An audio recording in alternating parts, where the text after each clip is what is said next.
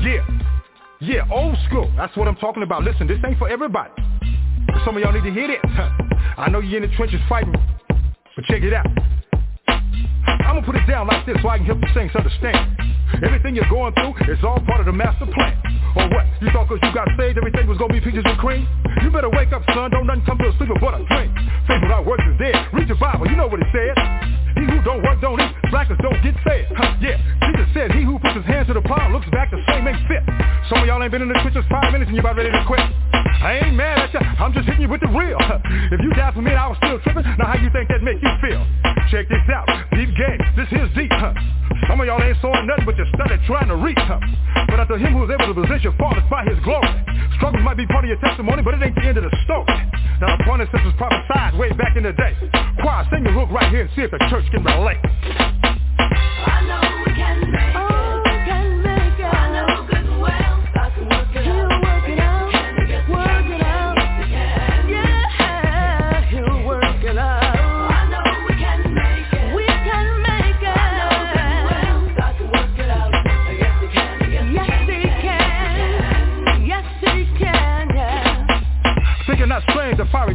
Wanted to try you. You say, why you? But your church say, what would Jesus do? Why you asking if he ain't trying to do what he's saying? Huh? He told you he was to have tribulations, but you thought he was playing. Huh? One minute you tell him how good God is and can't nobody beat your talk. The next minute you're backsliding so fast, it's like you're moonwalking. Huh? Oh yeah, I'm preaching to myself cause I ain't no better.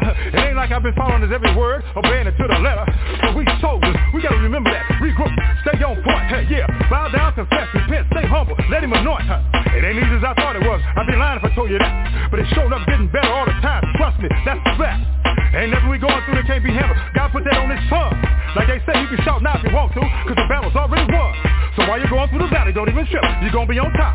Choir, sing the hook line one more again. This time you don't stop. I know we can make it. We can make it. I know good well. God can work it out. Yes, He can. Yes, He can.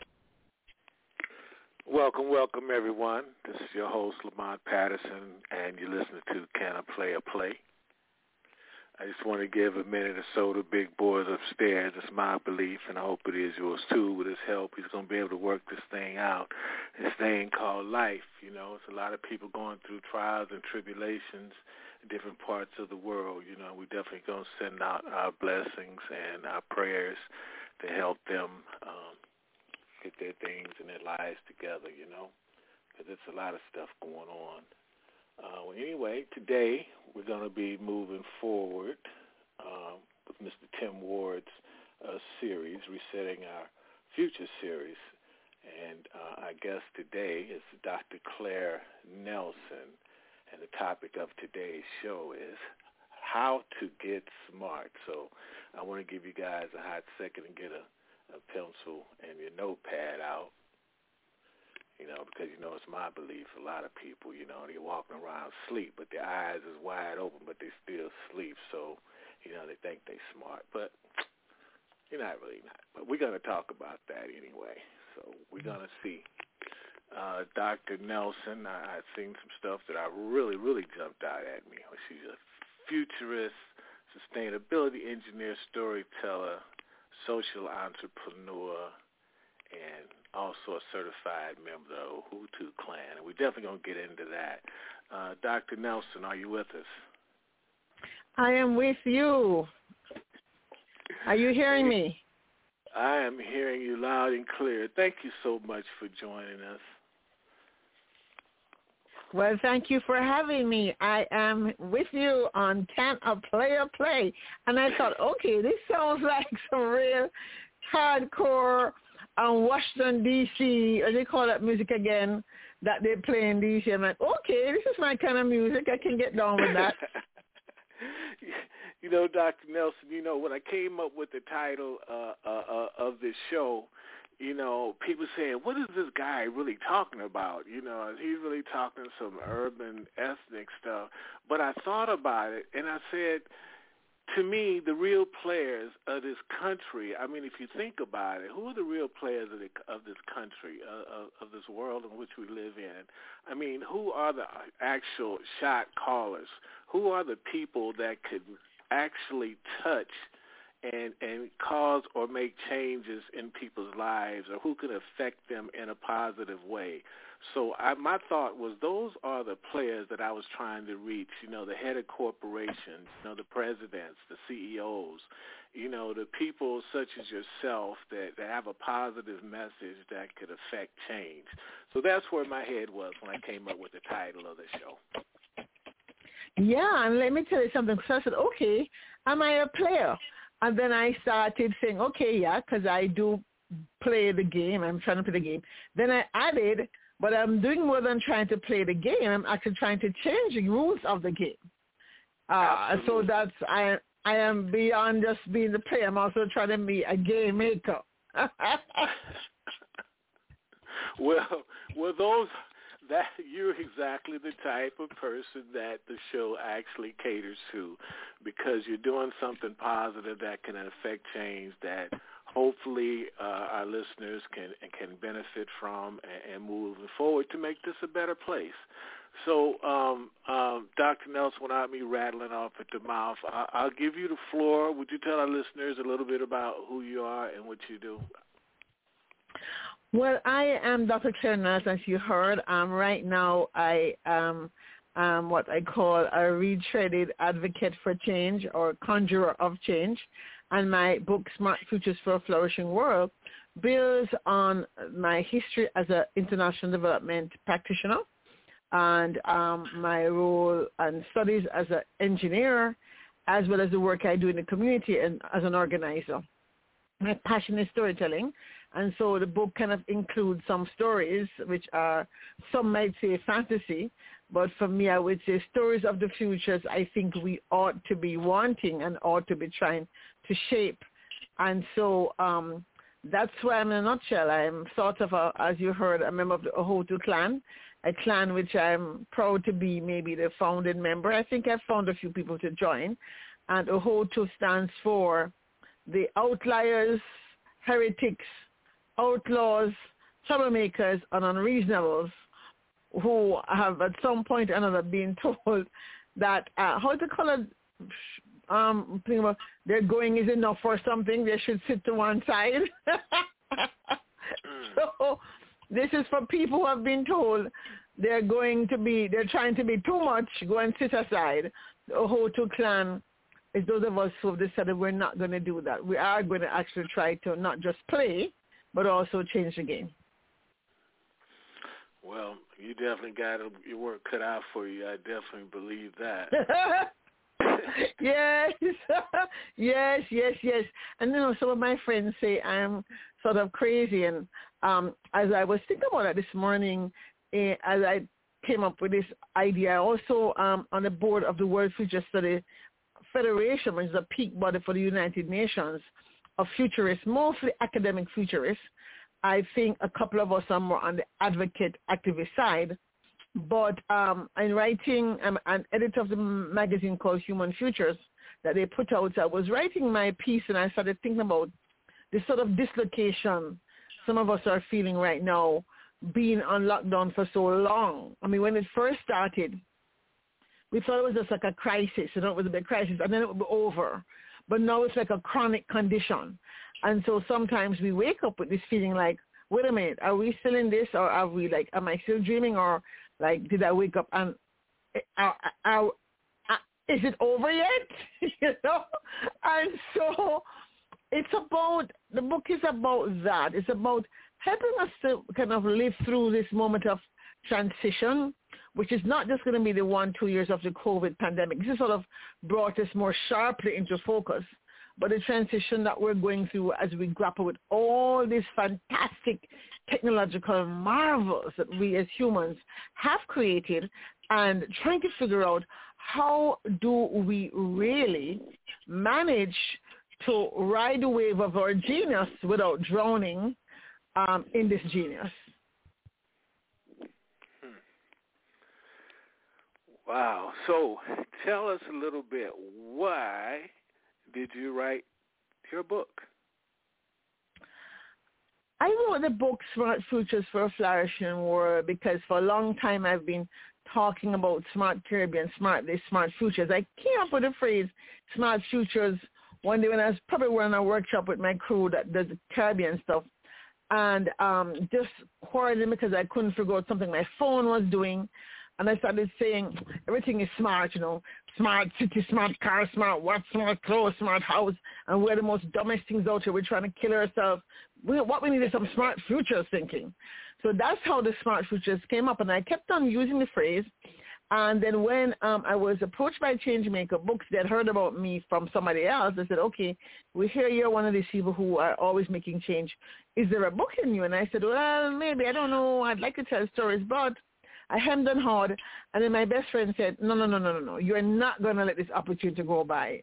You, it's time for you to put your ideas on paper and time for you to take your ideas to the world because you've been talking about this for years.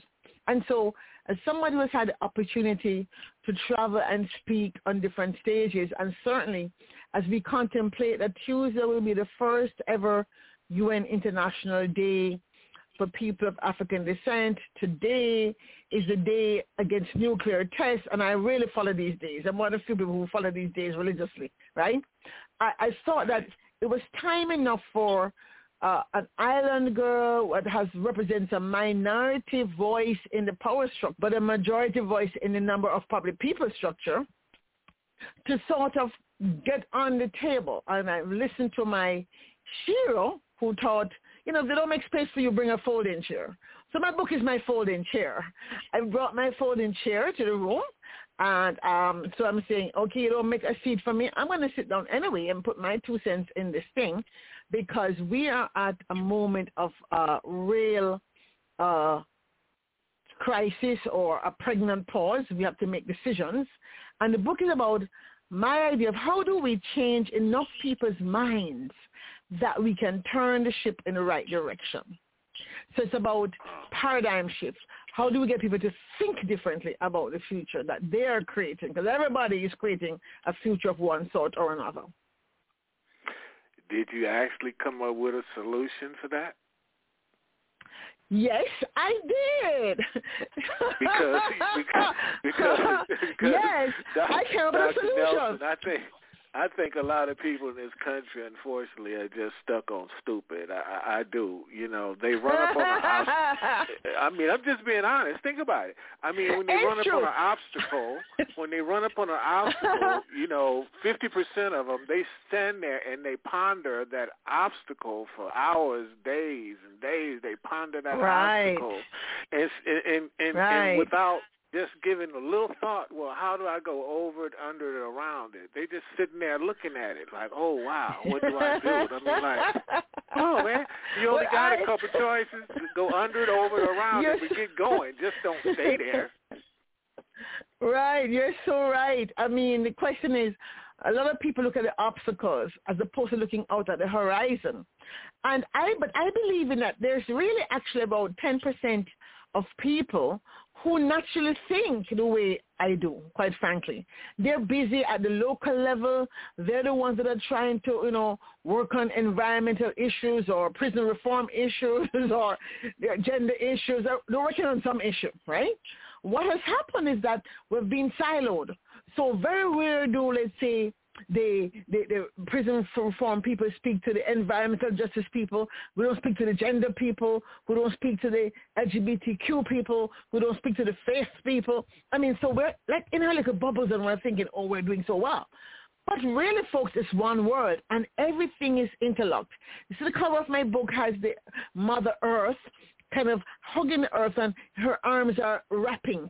And the idea is that if we can just get 11% of us believe that we have, in our own way, are driving towards the same goal of a smart future where we're trying to meet the global sustainability goals, but we now see ourselves as part of an ecosystem of interlocutory um, energy people, water people, ocean people, food people, and all these other people.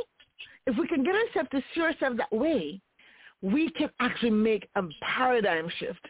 And so the book is about, first of all, showing how we got to this sorry past. I spent some time talking about how the Judeo-Christian ethic of um, domination and domination of the earth drove our way of thinking of the way of developing our capitalist structure, how um, colonialism and, and slavery, those legacies, created the economic conditions and the rules in which we're now embedded. And therefore, we have to decolonize some of these ideas and be aware that we must decolonize some of these ideas if we are indeed to move ourselves individually and then collectively in the various tribes to which we belong. And so the book kind of imagines the tribes as being, how, does, how is the world organized? Po- politics, civil society, private sector, you know, so faith community, there are different tribes to which we belong. And we all belong to like 20 different tribes, I mean, based on the ways we define ourselves. And in each and every one of these tribes in which we're playing this game, right, we need to play by the same five rules, the five questions that the five smart futures think. So, and the acronym smells smart. So that's my solution. It, you don't have to do a degree. You don't have to do a certification program. Your boss doesn't have to approve this way of thinking. You just have to make a choice to think this way. Wow. I, you know, it sounds wonderful and it sounds uh, pretty simple to do. I just have the same little thing gnawing at me. It always goes back to it goes. It just goes back to the politicians. You know, uh, yes. it, it, it, it's the politicians with their different philosophies. You know, they they claim that you know they're they're paying attention to you know the climate control and and the future, but uh, yeah, I hear what they're saying. But one way is it really true? Because if that is the case, how are we where we are today? Well, a large part of our society, as you know, um, certainly in America and the West or the global North, is based on capitalism. And those rules were um, written long before you and I were born. And many people who have come and tried to change it have just nibbled at the edges.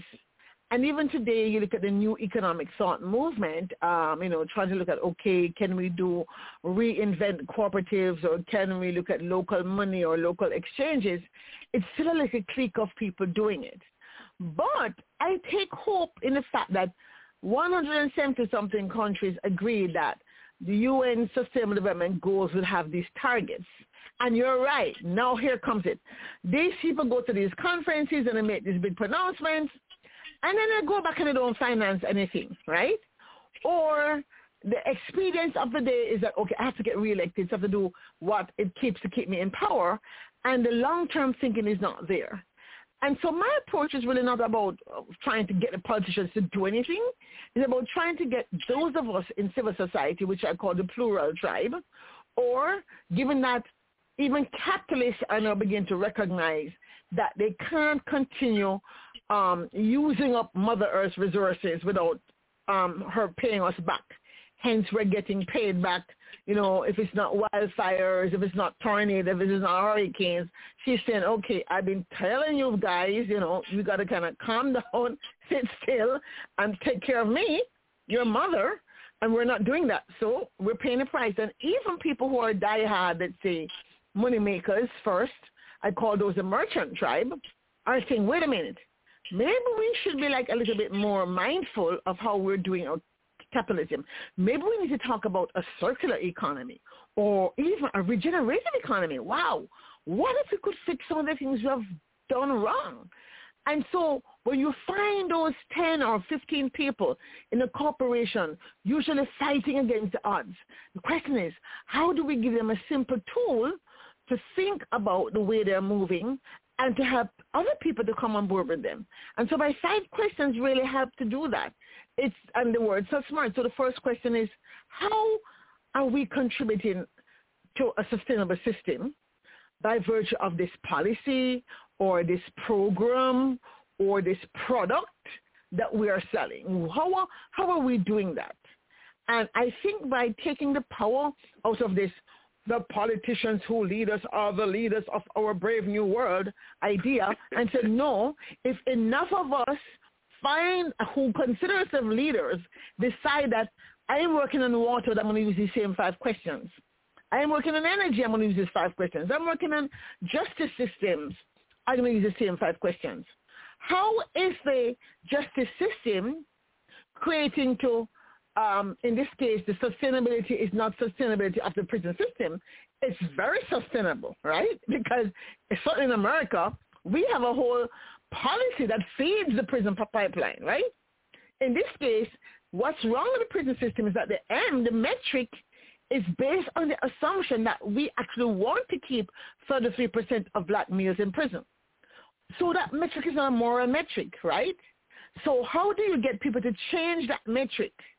And so when the people who are now coming together to talk about defund the police, for example, what does that mean? How would you use my five questions then to think about what does it mean to defund the uh, police, which really is about recalibrating the financing of the justice system and the school to prison pipeline so that we can get a better outcome and in fact reduce inequality in terms of the numbers of black people in prison versus numbers of white people in prison. So those are some of the questions that these simple questions help people to more quickly wrap their wrap their arms around so they can move forward as a collective in thinking in the same way. So what do I mean by that? You might say, think in the same way. We don't all think the same way. Exactly. We don't all think the same way.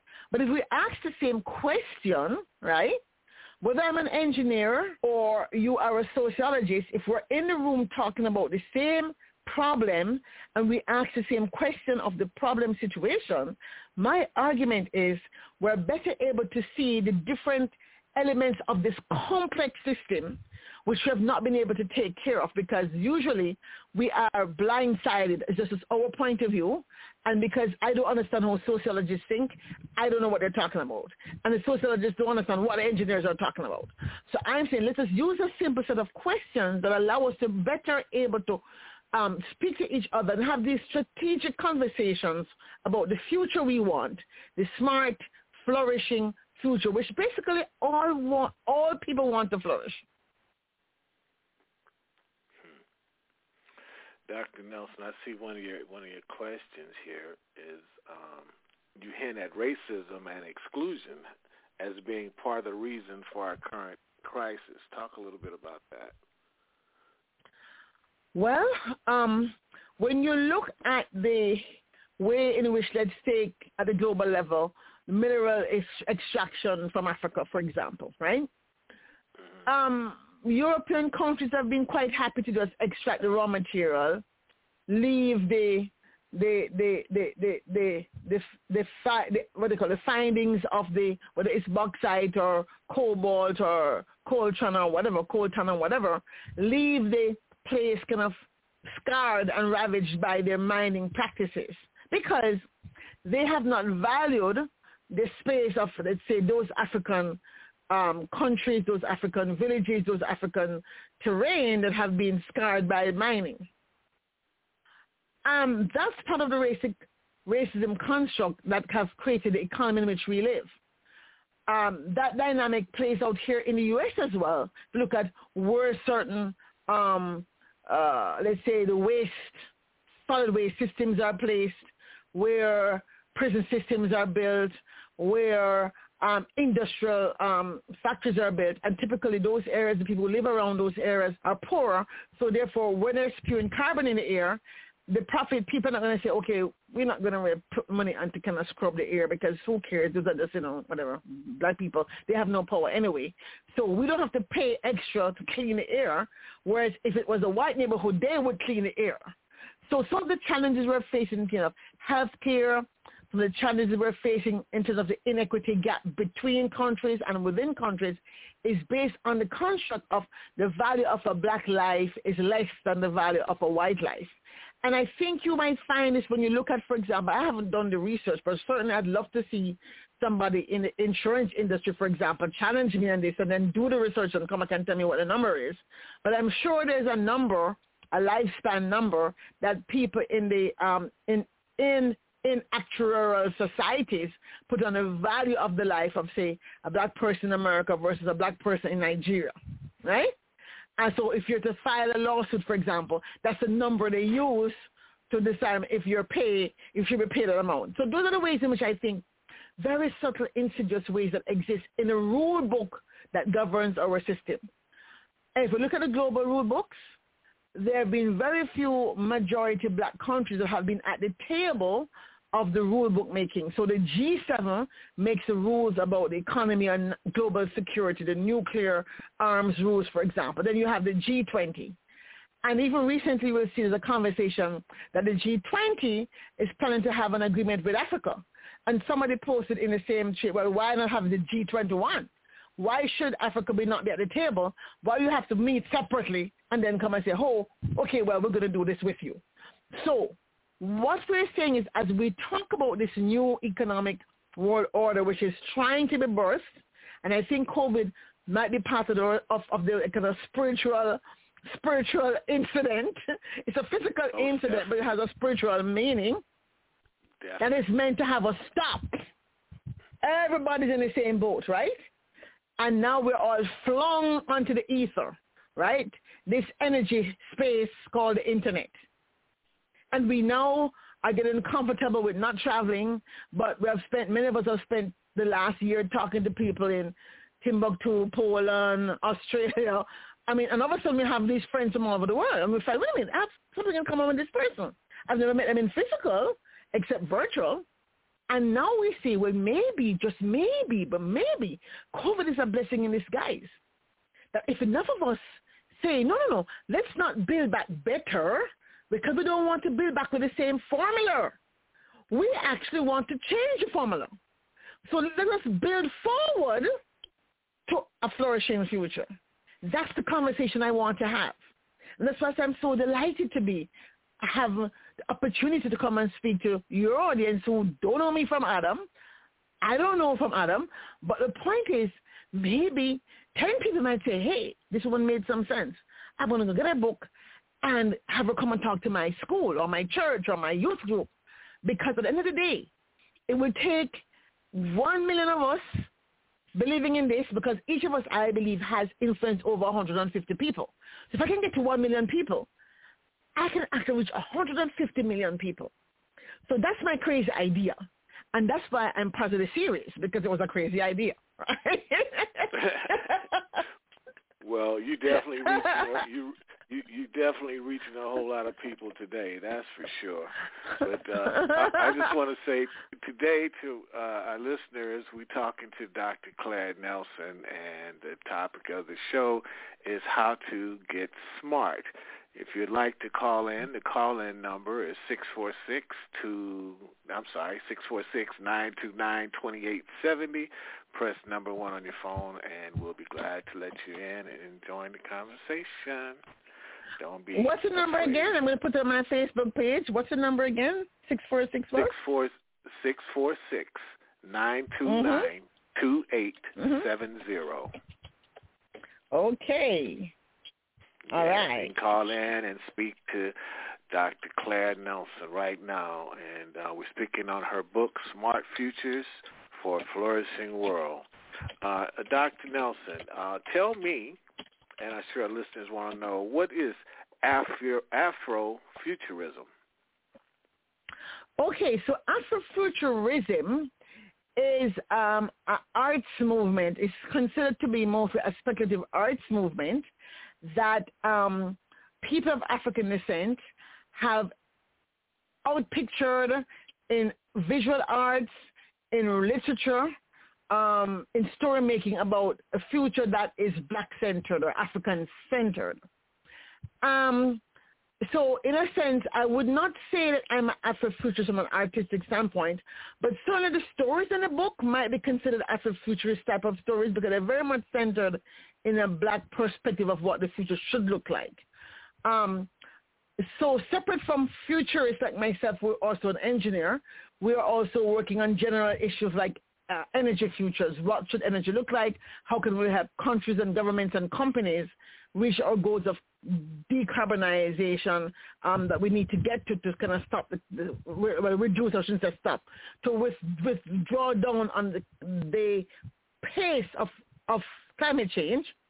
Um, so futurists, Afrofuturists are not necessarily people who practice futures and strategic foresight in the way I do as a living consultant and speaker. But they're very important in how we storify the world we live, that narrative that they tell. And one of the things I've been really looking for in some of the people I'm talking to, we're looking for what we call near future, that means between now and 2040, speculative fiction that is not fantasy. Because if we can get enough black people writing about the future from a non-fantasy perspective, taking account what technology is doing now and how it's shaping out to be and what could be, then we can have some narrative that's hopefully not dystopian. That is what I call a normotopian view of how we're going to treat issue of AI in the next five years. It's moving so fast, right? How are we going to treat the issue of robotics and jobs being made into robots? Even China is testing robots in fast food factories. So if China perfects using robots in fast food um, restaurants, then what's going to happen in America when, you know, so many of our, those jobs are held by people in low income? So all of these questions we have to be asking right now. What is the metric that makes us say it's okay for somebody to not have a job, even though yes, it might be a minimum wage job, but if it is a job, and let's talk about that wage, that wage needs to also go up. But what's the point of talking about a universal basic income to tell people to go home and sit down and do what? So humans are, yes, are not just their job, but for many people, their job gives them a sense of purpose, a sense of identity, gives them a sense of pride. And for people who hate their jobs, yes, they would love to be replaced by a robot so they can go off and do other things. But then are we preparing the, our, our young people, whether it's here or in Jamaica or in Nigeria, for um, the future that's coming if we choose to make the investment in technology the driving, let's say, driving force that we're tending to do right now. There's a whole sort of a glorification of technology. As oh, we're going to all be like transhumans. We're all going to be like augmented reality and that kind of consciousness. And I'm saying to myself, some of these people need to speak to people at my church who are already extra-conscious people. They're already talking to the stars because they're already groom, they're already trained their mind to do that without being augmented. So this is tension we're going through right now, and I think that even the book doesn't talk about that, but I'm saying that as someone who's also engaged in the spiritual community as a futurist and looking at the future of faith and the future of God, I'm looking at things like that in my other work, right? Then these conversations are things I have to be talking about now. You know what I see too? Uh, a lot of uh, uh, Dr. Nelson. You're Jamaican, correct? Yes, I'm Jamaican. Okay, so you know where you come from. There's a lot of there's a lot of blacks here.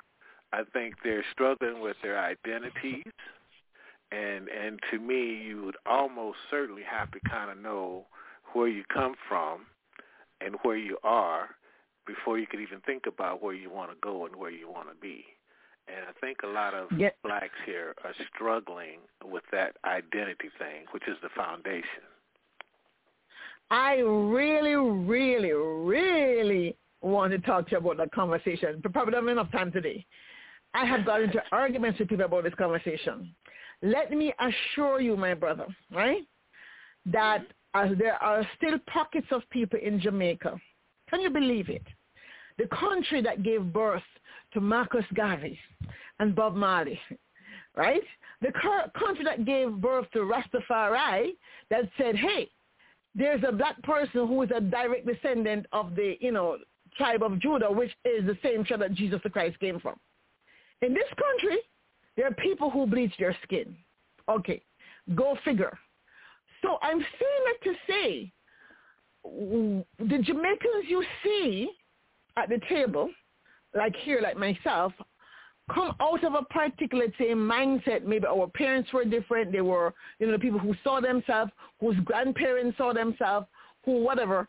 And so that pocket of people at the base who have been continually oppressed, those people in Jamaica who are bleaching are the same probably category of people here in, in a city, America or deep rural South that have been continually oppressed and oppressed who continually have people say to them, you will not amount to nothing, right? Who continually, that's, all, that's what this society throws at them. And yes, in Jamaica, there are individuals who throw that at certain people based on their address, right? So it's harder for them to get out of that unless they have a parent who is strong or um, or a teacher or somebody.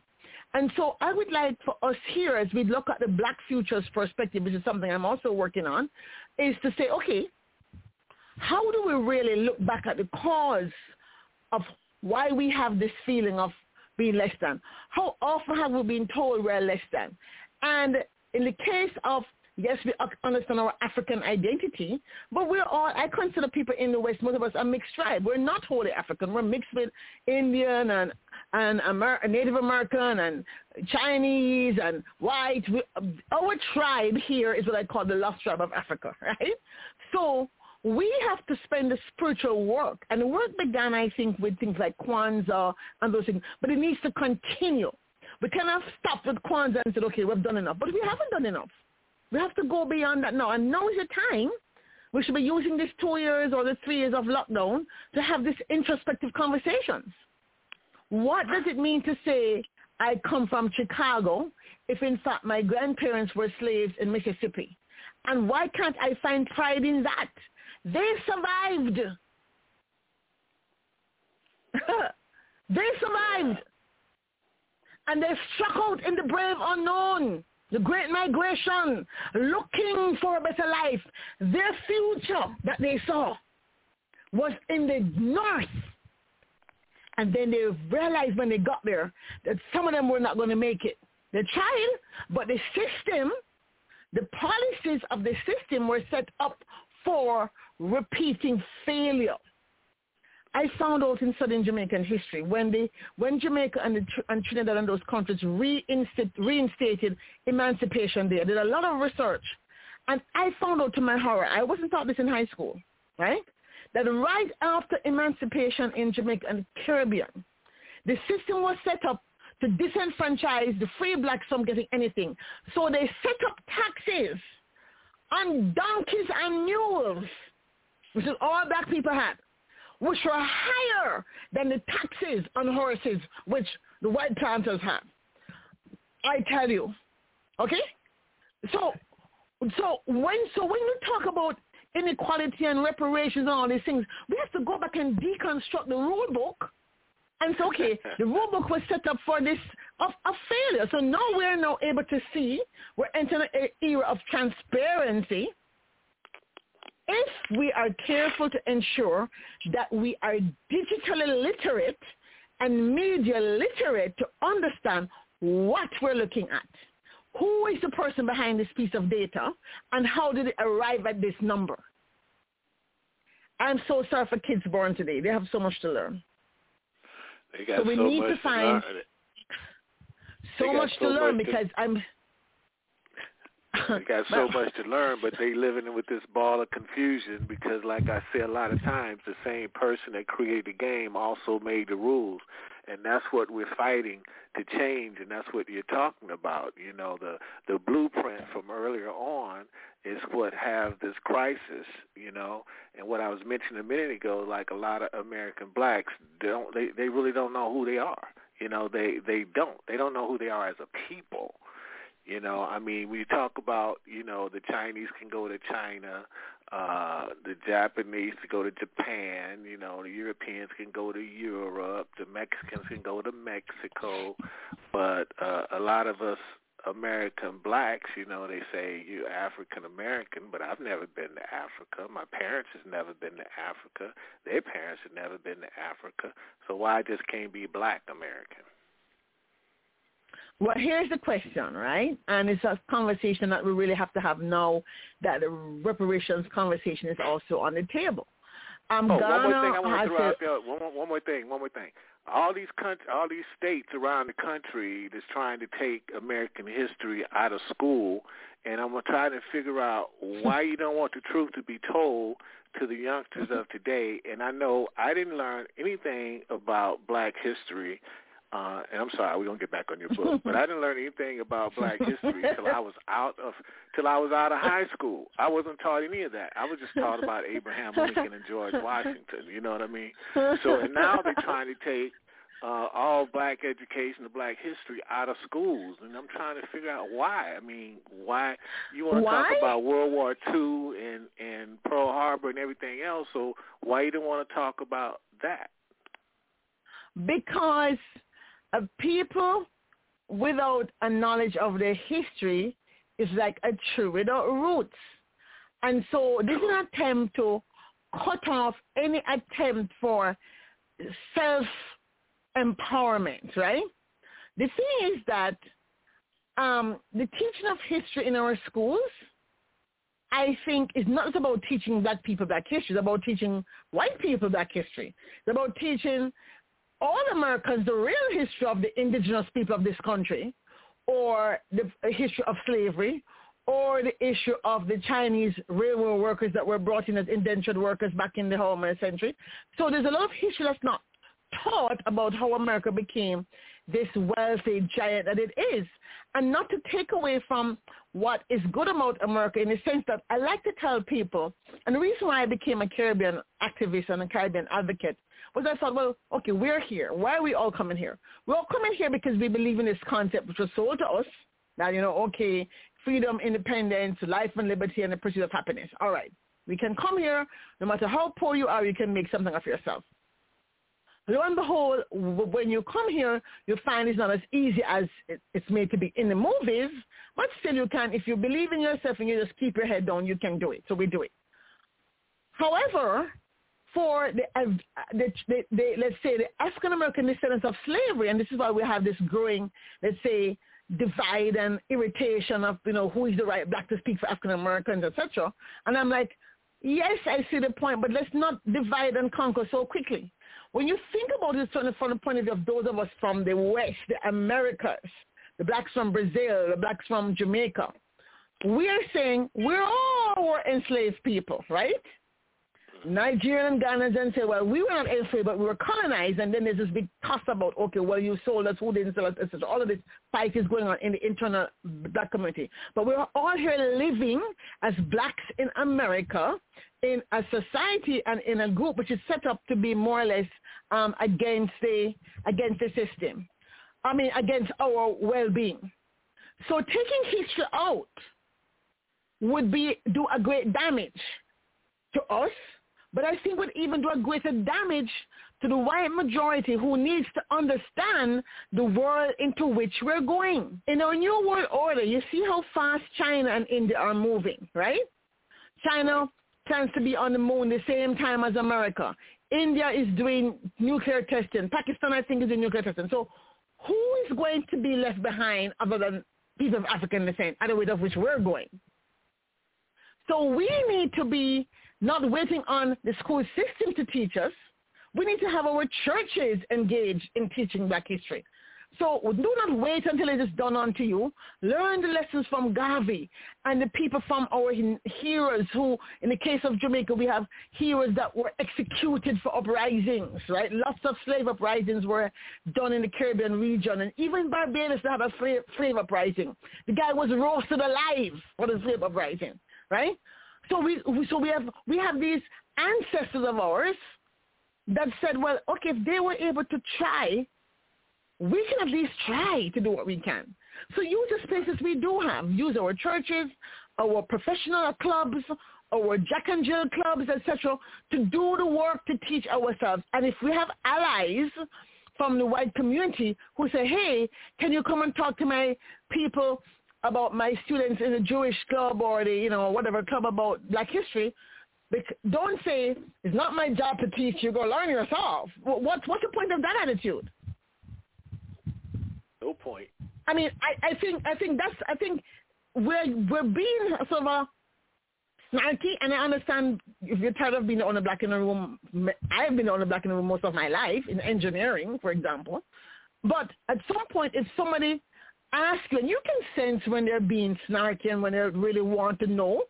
And if somebody comes to you with an energy that tells you they really just really want to know and they really want to do better or try to understand why things are the way they are, I think we have to recognize that part of our gift, those of us who have the privilege of having gone to university and are able to be the only person in the room in the engineering fraternity or the accounting fraternity or the corporate whatever C-suite, is to say, well, I'm going to be able to talk about it right now, but here's what. Here's a book you can read. And here's an organization you can go to, and I will go with you if you'd like. I mean, find a way if you don't want to deal with it yourself because it's too much stress. It's not your job. I agree.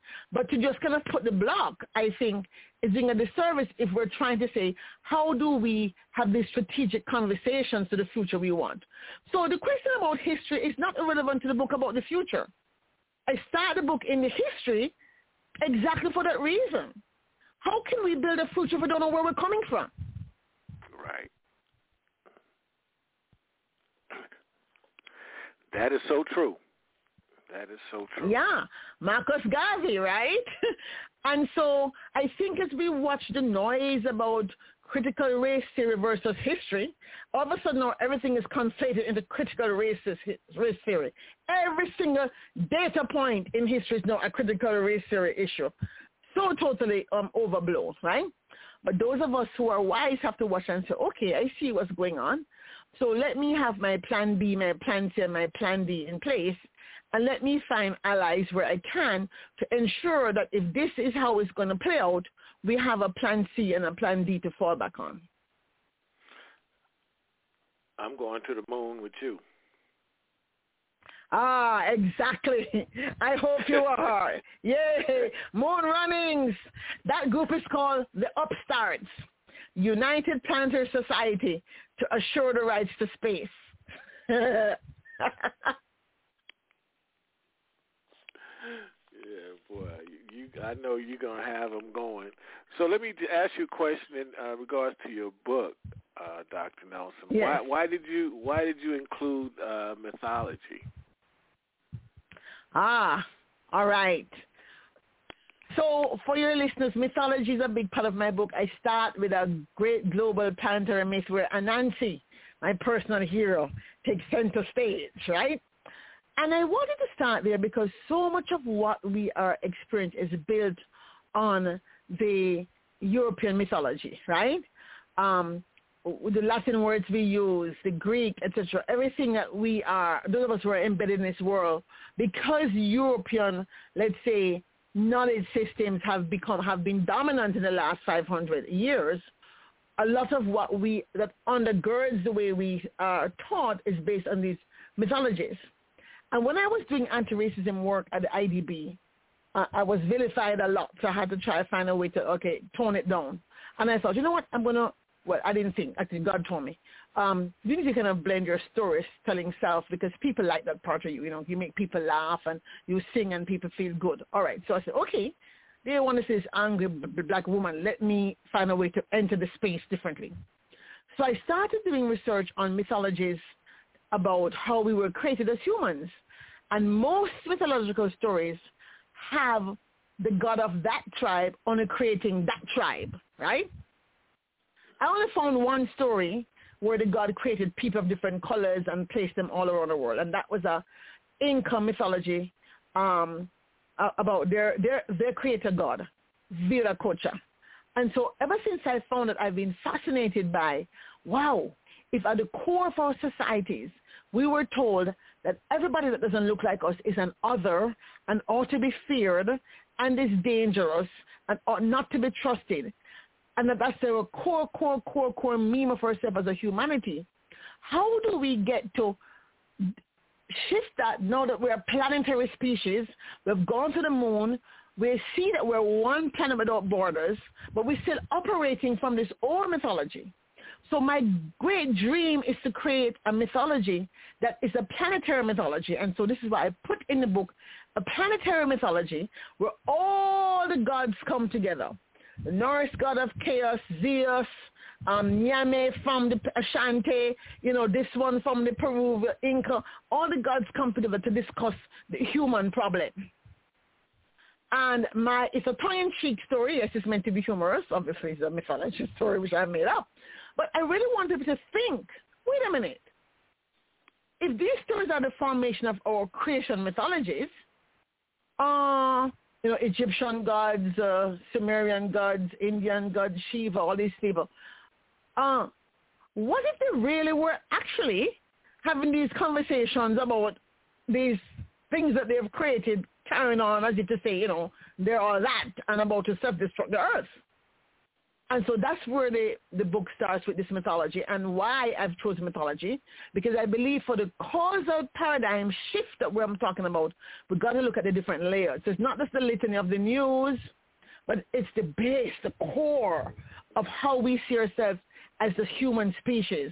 The fact we actually have races, which was defined by you know, somebody 500 years ago. But before that, before there were races, there were different clans and tribes, right, that had different belief systems. And they had markings so we could know who is who. And we had tattoos and scarification, all these things. But it's still deep embedded in our mindset that these differences exist. So we have to start creating these global planetary stories that show us working together with the intention of thriving in a very um, potentially precarious future that is lining up if we don't take care of climate, plastics, water, energy, and all of these things that are now at the borderline of, of, of carrying us to the road of self-extinction. Yes, and um, we need to get on top of that stuff today. Today. And I really feel as if as one of the few black women that are working um, in the future space at this level, um, thinking about the fact that when you look at, they say, the World Economic Forum, it's the same traditional people who are there meeting to talk about the future of the world. Um, they're the ones writing the books. They're the ones that get the coverage in the media. They're the ones that get quoted. And I'm saying, but what about the rest of us? We're not here to sitting on a chop level waiting to be done onto. Part of our shared future is how we share decision making. It's not enough to say we share the planet. It's not enough to say we share our humanity. It's not enough to say we share the rule book because in each of those cases, the rule book is, de- is designed without most African and Caribbean and Pacific nations and Asian nations being at the table. So people of color in general were not at the table when those rules were being made. My fourth question is, how are we going to share decision making? Who gets to sit at the table? How do we balance between AI-enabled decision making and human decision making as we have to address more and more complex questions? And who gets to decide that number?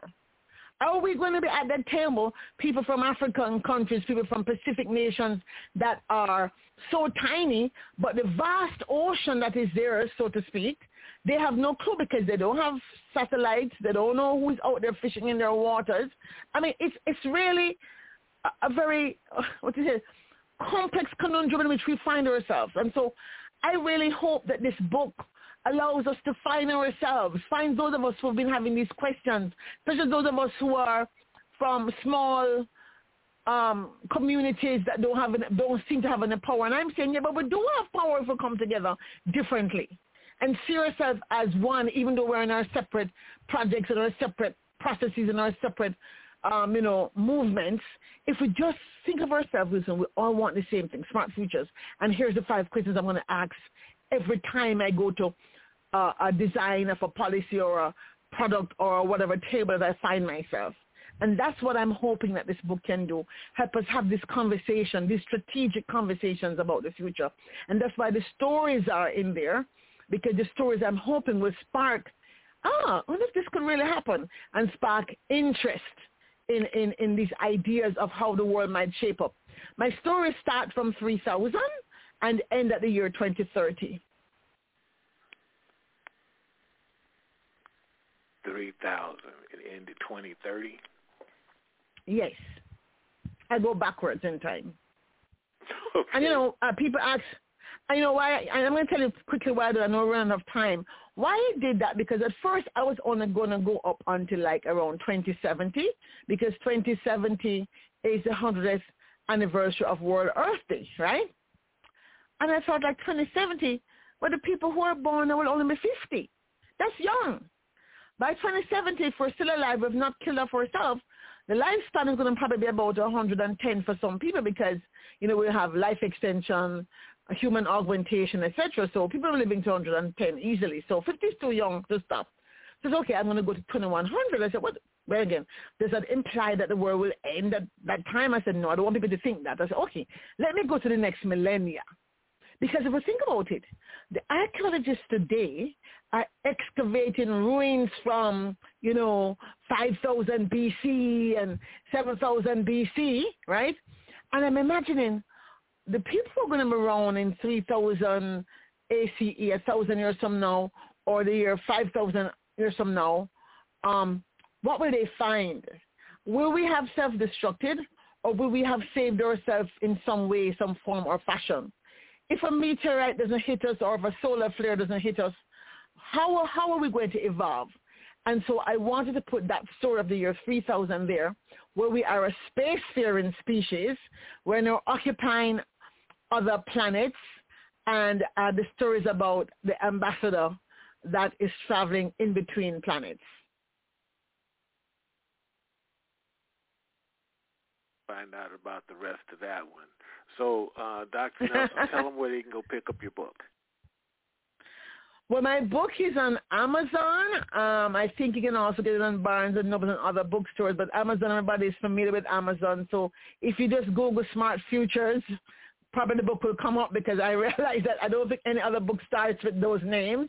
Uh, I was lucky enough to um, come up with that first title. So Smart Futures for Flourishing World on Amazon and I'm really looking forward to some of you purchasing the book. And if you're a member of a book club, please, I'm happy to have this discussion with your book club. As I said, I'm trying to not just sell books. I'm trying to create flag bearers for the Smart Futures movement. It's really going to take a million of us to be talking about this across the world and here in the U.S., in the Caribbean, in Africa, wherever you're listening to the sound of my voice, to sort of say, you know what, I have been thinking about these things for a long time, and this is not so hard. And um, I really hope that, you know, I hear from some of your listeners um, that, yes, I heard you on the show. I bought the book, and I'd love for you to come and talk to my church or my school or my book club. And actually, and for those that joined the show late, it, you know, it'll be available worldwide in a couple of minutes, so you won't have no reason not to hear everything you need to hear. And hopefully you can reach out to Dr. Nelson and uh, we're going to continue to support you from our show. Thank you so much. I really enjoyed the opportunity to talk about this from your perspective. And as I said, we may have to have another conversation offline about some of the issues you raised because I'm you know passionate what? about was, these issues.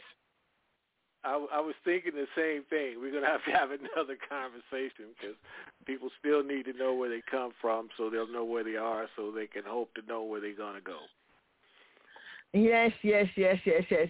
And you know, just a little plug for what we're doing on um, Tuesday. As I said, Tuesday is UN International People of African Descent Day, and we're going to be live on Facebook on on on the Institute of Caribbean Studies Facebook page. So please, if you um, dig around and find it, join us there, um, talking about Garvanomics and what it means to be African descent for the future. How do we create economic empowerment? And this is all building out ideas I've been working on for years, and I just couldn't let the day go by. I couldn't let it go by. I thought about it, but I said, let me call some friends and have this conversation. So I'm really grateful for the opportunity. Thank you, thank you, thank you, thank you so much for having me here. I appreciate it. And thank you so much for coming to join us. We definitely appreciate you. Well, everybody, Dr. Claire Nelson, go pick up her book. Great, great information for you. And that's about all the time for us. We'll be back next week, same time, 2.30. And also I want to give a quick shout out to uh, Mr. Tim Ward, uh, resetting our future series. Uh, a lot of great information about climate control and the world in which we live in. So go support. Uh, you'll definitely enjoy the read. So guys, see you next week. Can a play? WorldMovement.com. We appreciate you for coming and take time and listen to our show. And be safe out there and be caring and loving in all that you do. See you next week. I'm getting to the point now when I get to church, I want to ask somebody, did you mess before you got saved? So they can say yes. I say, you're the one I want to sit with. Because I know you're going to praise the Lord. I don't want to sit with no dude gets choosy, who feels like I don't sitting there like you're dead or so? You got your brains on too. You ought to be bumping, jumping, shouting and running on your feet for the second coming. Miss me with that attitude. You want me to be cool, but I ain't cause I can't.